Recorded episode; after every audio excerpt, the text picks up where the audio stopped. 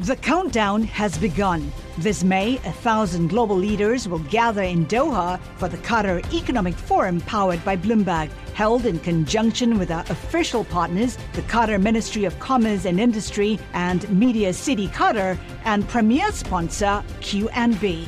Join heads of state, influential ministers, and leading CEOs to make new connections and gain unique insights. Learn more at QatarEconomicForum.com. It's been almost a year since Bob Iger, the celebrated CEO of the Walt Disney Company, came out of retirement and took back his spot at the top of the entertainment giant. But the company and the business climate had begun to change in the 11 months he was away. Disney was no longer a money-printing machine. When I came back, one of the things I discovered was that the disruptive forces that have been preying on that business for a while are greater than I thought. Bloomberg's Thomas Buckley reports that Iger, who is revered for his golden touch, is now having a rocky time trying to turn things around. You have to imagine that he either must truly love the company and love the brand to put himself through this one more time, potentially at the expense of his legacy, or it's simply the case, as sources told me during his retirement, that he can't imagine himself doing anything else than being the CEO of the Walt Disney Company.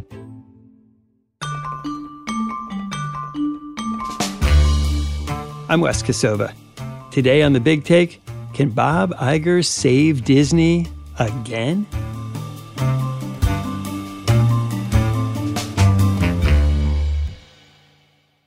Thomas, reading your story, it sure sounds like a tough time to be Bob Iger. I think it's an incredibly tough time to be Bob Iger. It's interesting because there was a period of time, so the 15 years during his first tenure, where it was not necessarily very easy being Bob Iger. It's a very difficult job running the Walt Disney Company. But it certainly came with a degree of stature and reverence that I think he's really missing in his second tenure, because the Walt Disney Company is a very, very different company today than it was back then. During his first tenure, he was celebrated for the acquisitions of Pixar, Marvel, which is arguably one of the smartest acquisitions in the media entertainment history. And today, I think that the company is in very, very different shape. It has a TV division that is suffering from a huge degree of cord cutting. Its latest run at the box office over the past 2 years has not been particularly successful.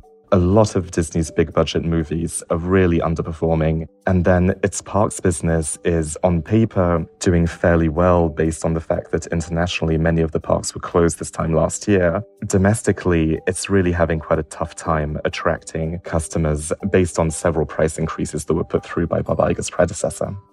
On top of all of that, when Bob Iger left the company in February 2020, just before the onset of a global pandemic, he exited the company in December 2021 as executive chairman. By that time, Disney's stock price was at about $200. Its market capitalization was well over $300 billion. And coincidentally, you had Netflix's stock that went from $800 to $200 when the so-called streaming bubble burst, and Wall Street started caring a lot more about the profitability of streaming services than they did about subscriber growth at all costs. So he has come back to a company that is now trading at about its lowest level in a decade. And he had long prided himself on consistently outperforming the S&P 500 by great measures during his first tenure. And today, it turns out, if you were a shareholder back when he first became CEO in October 1st, 2005, you would be worse off investing in Disney than you would have been investing in the S&P 500. So it feels like Wall Street has erased all trace of his past laurels.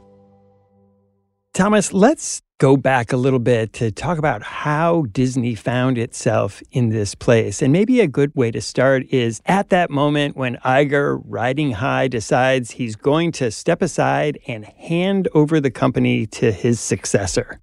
The moment finally came when he anointed Bob Chapek his handpicked successor. And this was a moment that had been postponed serially during his first tenure. He postponed his retirement 4 times before finally agreeing to step down as CEO.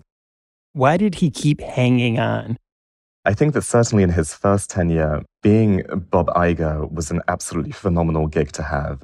You know, on the one hand, you have your $65 million a year compensation package. On the other hand, you have unfettered access to Disney's four corporate jets. You're revered in town as one of the most powerful figures in all of Hollywood. You know, you have a seat at the table that is completely unmatched. You have the ear of Spielberg, you have the ear of Jim Cameron, you have a fan base, you know, that is so incredibly devoted to the parks that you're able to build a growing number of attractions and know that people will always show up for them and revere you for building them.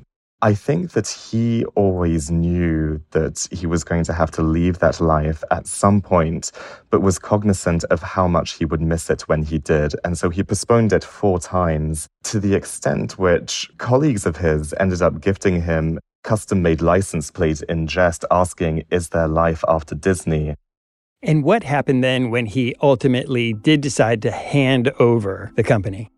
If you look at it from a shareholder perspective, Bob Chapek is somewhat of an obvious choice in that he's delivered outsized performance at the parks business that he used to run. He did a phenomenal job in consumer products before that, a phenomenal job in home video. And what Iger has been telling his friends and confidants is that he mistook those operational chops for leadership qualities. Critics of that assessment say that actually Bob Iger knew exactly the kind of person and the kind of businessman that Bob Chapek was. And he knew that Bob Chapek posed absolutely no risk outshining him, outshining his legacy.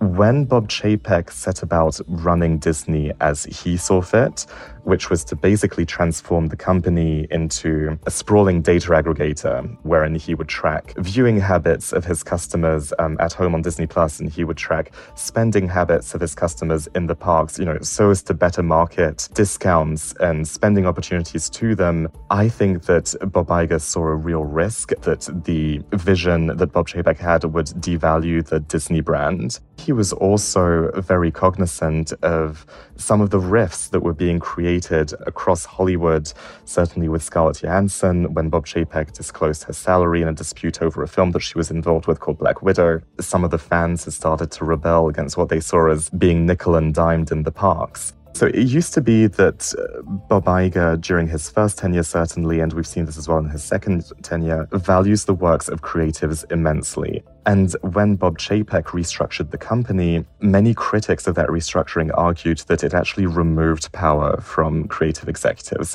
And so the people running those film and TV businesses felt as though they were completely disenfranchised, completely disempowered at a time when they were seeking to create new franchises for the business, release new blockbusters, both in theaters and on streaming. Thomas, ultimately, though, it wasn't just the stylistic differences from the way things were done before that made life impossible for Bob Chapek. Absolutely. I think there are a couple of, moments in time that really point to a question of, gosh, you know, what is happening at Disney? Certainly one of them is when Florida Governor Ron DeSantis drafted a bill, informally known as the Don't Say Gay bill, that would prevent teachers from discussing sexual orientation with students in Florida schools. A huge number of Disney employees really insisted that Disney come out and condemn that bill. Chapek refused to condemn the bill initially, which led to walkouts, and then he publicly did condemn it. I called Governor DeSantis this morning to express our disappointment and concern that if legislation becomes law, it could be used to unfairly target gay, lesbian, non-binary, and transgender kids and families.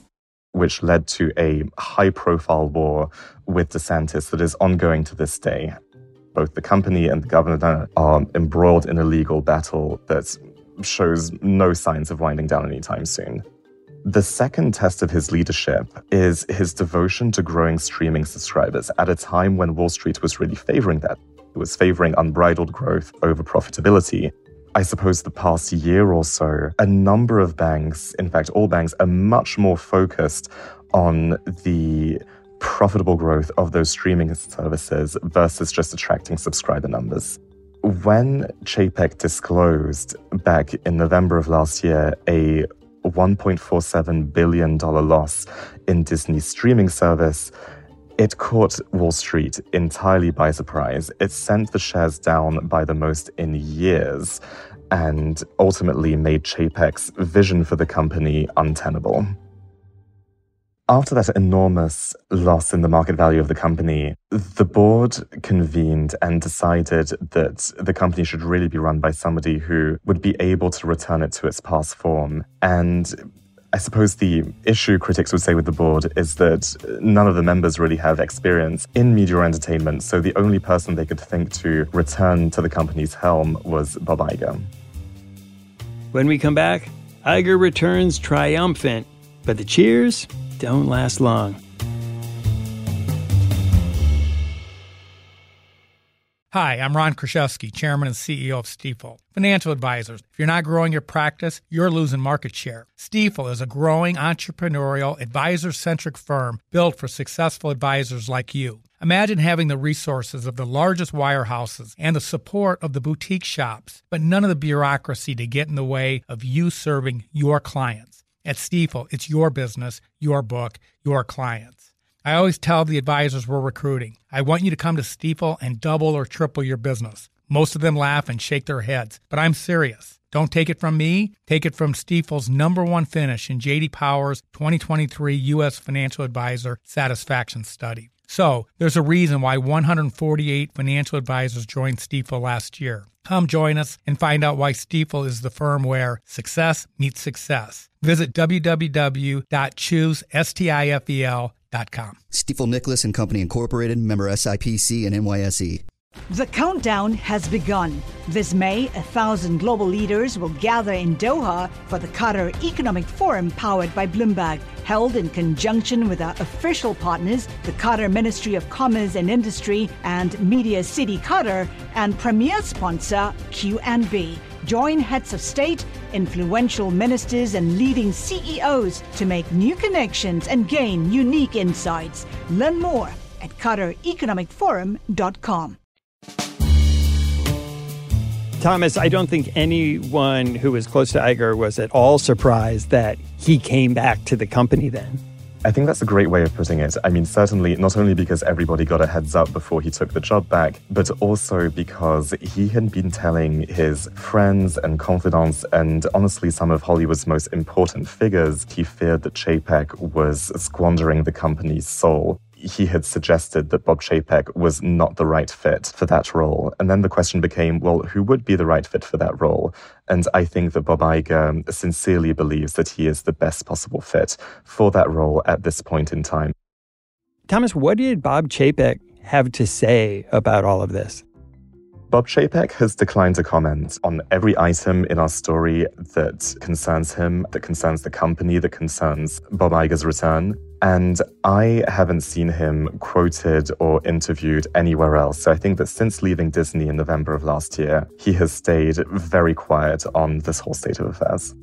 When Iger returned to the company, he was very vocal that Chapek's silence on Don't Say Gay was a matter of right or wrong. I think that certainly rankled Chapek to an enormous degree. I think that he felt as though he didn't need to be coached from the sidelines. Broadly, what was the reaction to the news that Iger was returning to Disney? Well, it's interesting because while it wouldn't have been a surprise to his friends and confidants who really had a sense that he wanted his job back, to outsiders looking in, it really felt like an episode of Succession. And I think there was enormous elation across the Disney employee base because at that point in time, there was no inkling of the fact that Bob Iger would be carrying out 7,000 job cuts across the company. So when his return was first announced, which I think was in an email to employees at 9:42 p.m. in late November, it was a state of unbridled joy. I mean, I have heard from sources familiar that employees already at their desks in Asia leapt for joy.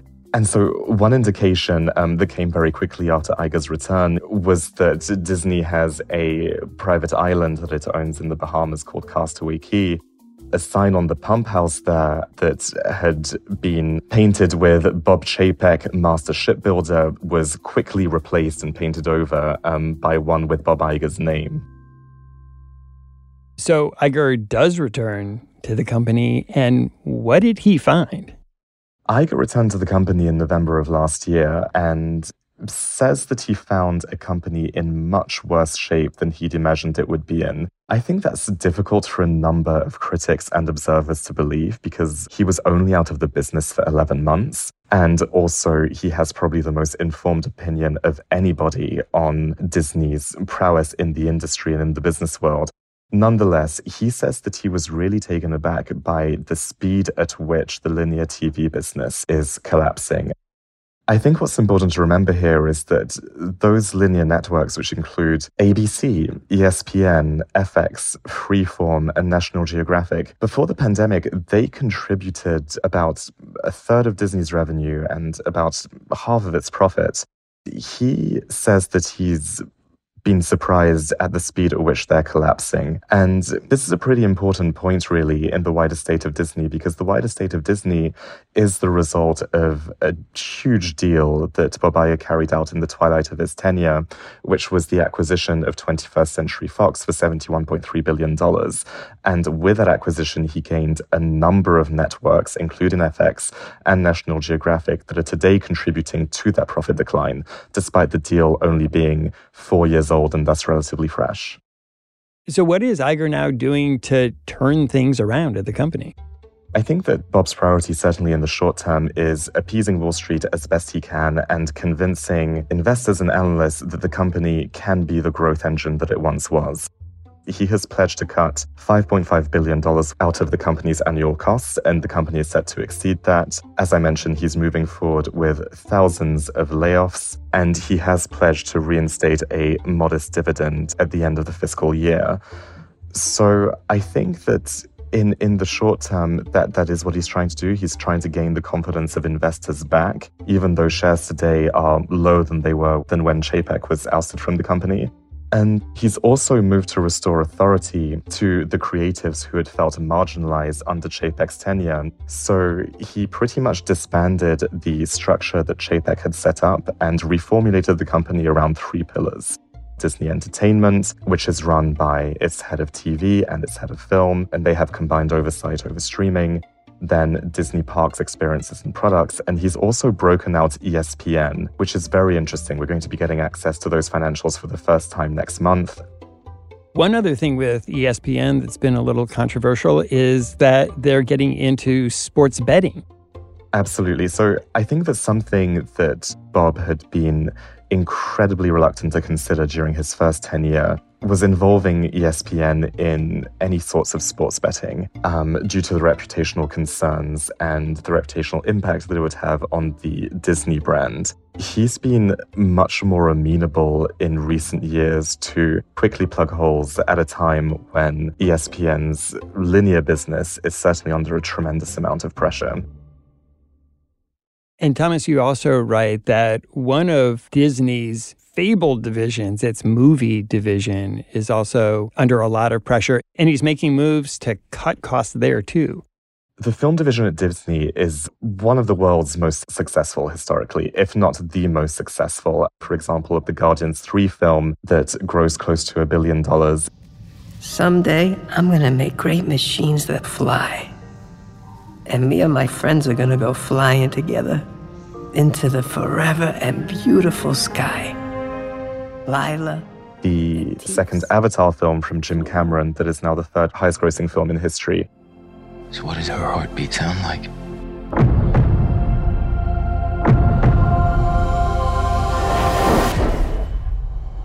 Mighty. There are spots of prowess and brightness within the film division, but the majority of Disney's big budget releases have really, really struggled in recent years. For example, Lightyear, a Toy Story prequel, which is very difficult to believe given the affinity that people have for that franchise and that people used to have for Pixar in general. A number of filmgoers are also increasingly fatigued by the number of superhero pictures and TV shows out there that relates specifically to the latest Ant-Man and the Wasp film, and has led Iger to say publicly that he's questioning the need for any second or third film based on any one character, and he's seeking to very much refresh the Marvel slate. In order to fix some of those creative problems, he has delayed Disney's slate of films by as long as 3 years, pushing some films back all the way to 2031. So I think that you can see he's seeking to take action now in order to be at a much better place 5 years from now. Nonetheless, because that development, production, and release period is so long, you could certainly argue that some of those problems were festering before he even left the company the first time around.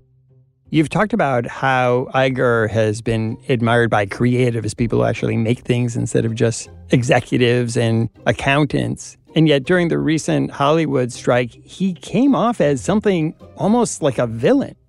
That's absolutely right. I mean, it's really interesting because he was long held as a champion for creatives. And I think that the degree to which he empowered those creatives during his first tenure and the degree to which he's now restructured the company since his comeback, handing authority back to creatives, really speaks to that affinity that he has for the creative process and for the people leading it. He gave an interview to CNBC in which he said that the requests of some actors and writers, the very creative community he's always sought to empower, those requests were simply unrealistic. The expectation that they have that is just not realistic. And they are adding to a set of challenges that this business is already facing that is, quite frankly, very disruptive. So they're not being realistic? No, they're not. A number of people have since attacked him for those comments online. Certainly the head of the Actors Union said that Bob Iger was completely out of touch and in effect said that Disney should muzzle him and never allow him to speak on these issues again.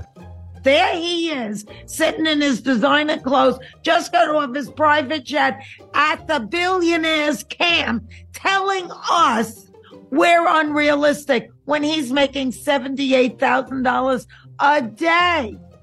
That, of course, is Fran Drescher. She's the Actors Union president who led the TV and movie actors strike. He has been held up as the villain ever since those comments in the wider Hollywood creative community. But I think that he's trying his very best now to find a resolution and seeking to get the creative community back to work, largely by offering much of what it was that they were seeking in the first place. After the break, will the so-called House of Mouse remain under one roof? Success is more than the final destination. It's a path you take one step at a time. It's discipline, it's teamwork, and it's the drive and passion inside of us that comes before all recognition. It's what Stiefel's been doing for over 130 years. Quietly, yet strategically, Stiefel has become one of the fastest-growing wealth management and investment banking firms in the country. Our financial advisors go beyond traditional wealth management to provide clients with direct access to one of the industry's largest equity research franchises and a leading middle-market investment bank, because success is the drive it takes to keep climbing, the passion to keep investing, the best of each of us made better by the best in all of us. And that is where success meets success. Start your journey at Stiefel.com. That's Stiefel.com. Stiefel Nicholas & Company Incorporated, member SIPC and NYSE. The countdown has begun. From May 14th to 16th, 1,000 global leaders will gather in Doha for the Qatar Economic Forum powered by Bloomberg. Join heads of state, influential ministers, and leading CEOs to make new connections, gain unique insights, and uncover valuable opportunities in one of the world's most rapidly rising regions. Request your invite for this exclusive event at QatarEconomicForum.com.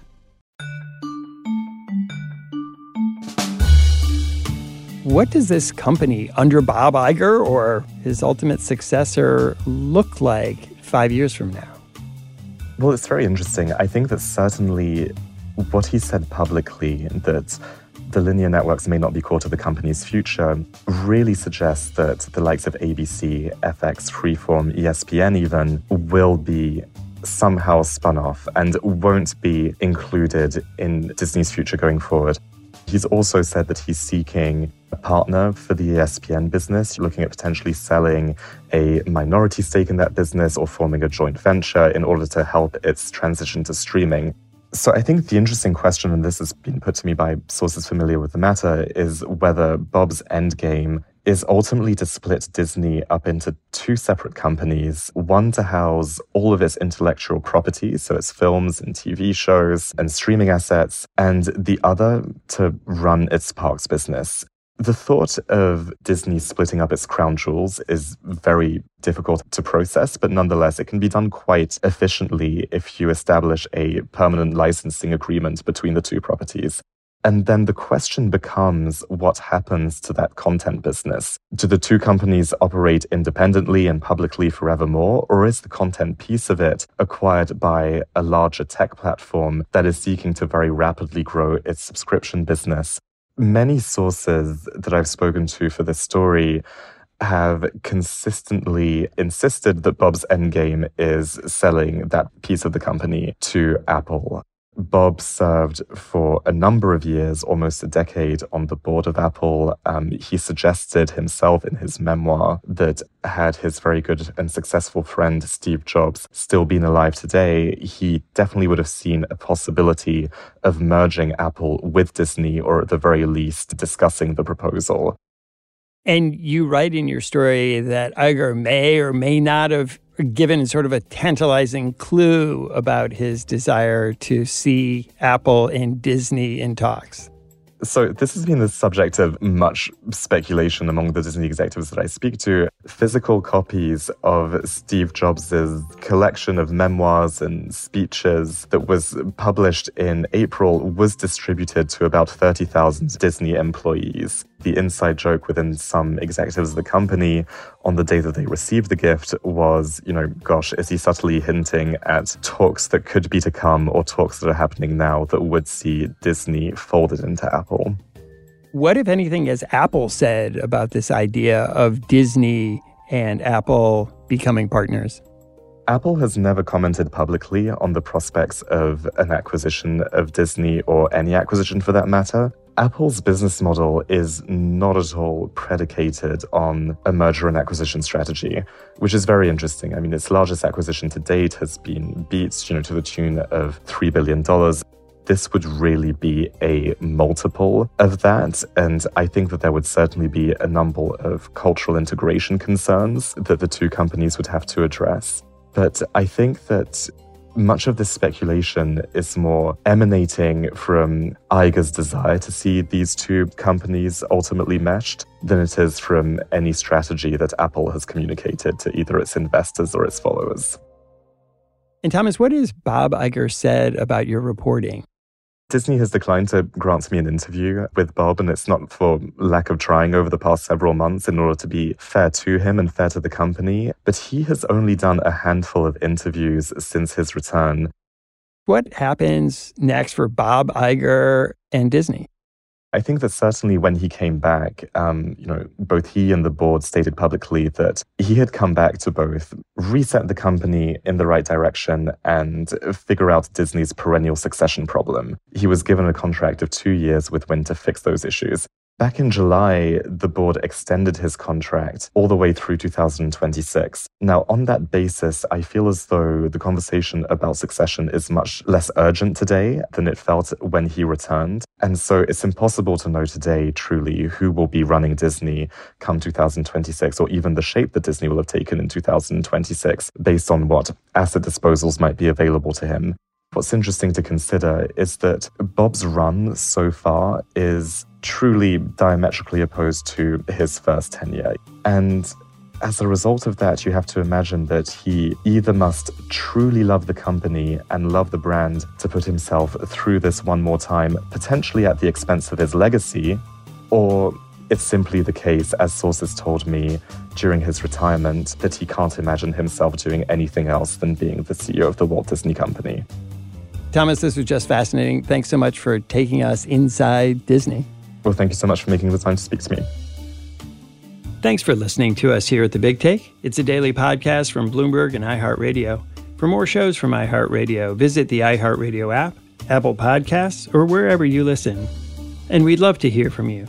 Email us questions or comments to bigtake@bloomberg.net. The supervising producer of The Big Take is Vicky Vergolina. Our senior producer is Catherine Fink. Our producers are Mo Barrow and Michael Falero. Hilda Garcia is our engineer.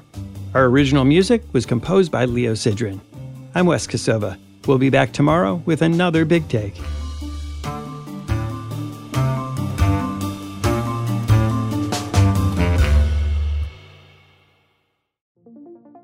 What could you do if your data was working for you and not against you? With Bloomberg delivering enterprise data directly to your systems, you get easy access to the details you want, optimized for higher-level analysis, and financial data experts committed to helping you maximize your every move. Our data is made for more, so you can show the world what you're made of. Visit Bloomberg.com/enterprise data to learn more.